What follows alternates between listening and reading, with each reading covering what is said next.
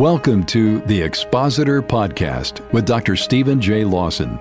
Dr. Lawson is the founder and president of One Passion Ministries.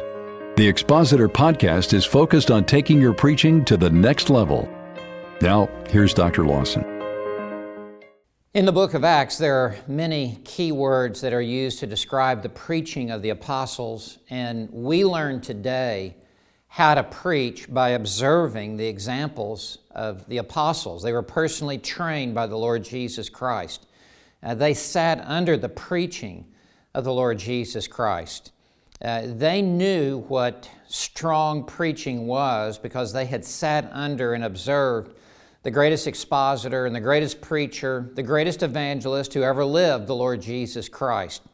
And so they imitated the preaching of Christ as they carried on the gospel ministry. As we're going through the book of Acts, we've looked at some key words, and I want to come to Acts chapter 4 and verse 1. And the next key word, it's a very simple word, it's the word speak. Um, as they were speaking to the people, referring to Peter and John. And this, this Greek word, laleo, means to utter words, means to use words in order to declare one's mind. Uh, it means to disclose one's thoughts. And so, really, there's nothing hidden with gospel preaching. Everything's out in the open. And those truths that you believe in your heart, those truths that you know in your mind, uh, they come out of the mouth in the preaching of the Word. And so nothing is held back. There's a full disclosure as you preach. Uh, the next word is the word teach, and that's in the very next verse, Acts 4 and verse 2. Uh, we read the Sadducees being greatly disturbed because they were teaching the people the resurrection from the dead. Of course, you know the Sadducees were the liberals of the day, and they did not believe in the supernatural, and they did not believe in the resurrection from the dead.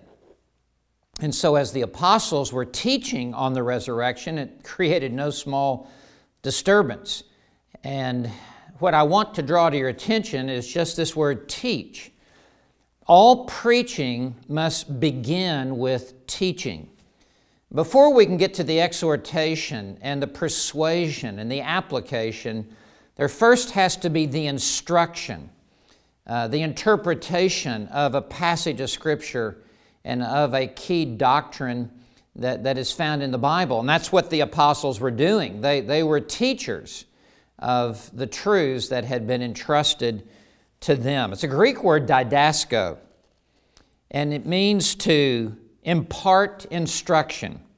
It means to instill doctrine. It means to explain or to expound, to give the meaning of either a passage of Scripture or of a doctrine that is taught in the Bible. Expository preachers are teachers of the Word of God. They know how to dig down into the truths of the Word and open it up and set it before the people to whom they speak. And so, our uh, goal in preaching, which is to bring about transformation, it first must begin with instruction and interpretation and the information of the passage. And, and this would continue.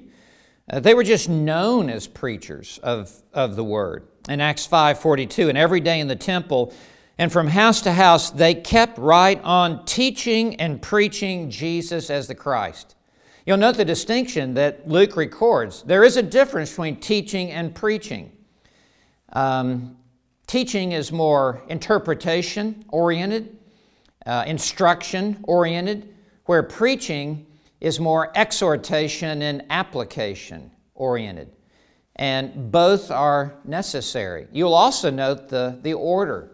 Uh, teaching must always come first. You cannot preach what you have not first taught. And I also uh, want to draw to your attention that they were doing this every day.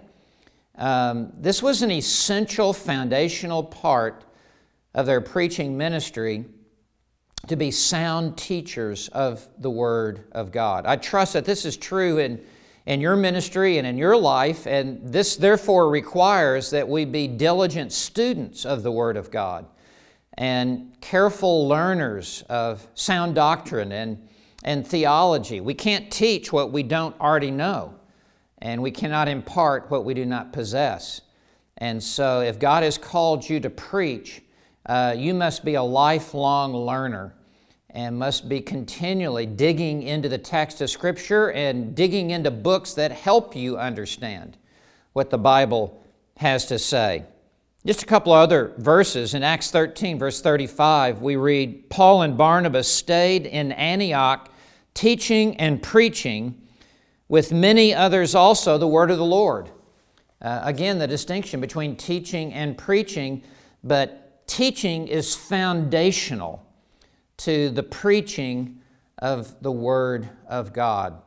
And so I want to encourage you to be a teacher of Scripture before you exhort and apply uh, the Scripture. Maybe just one other verse, Acts 13 12.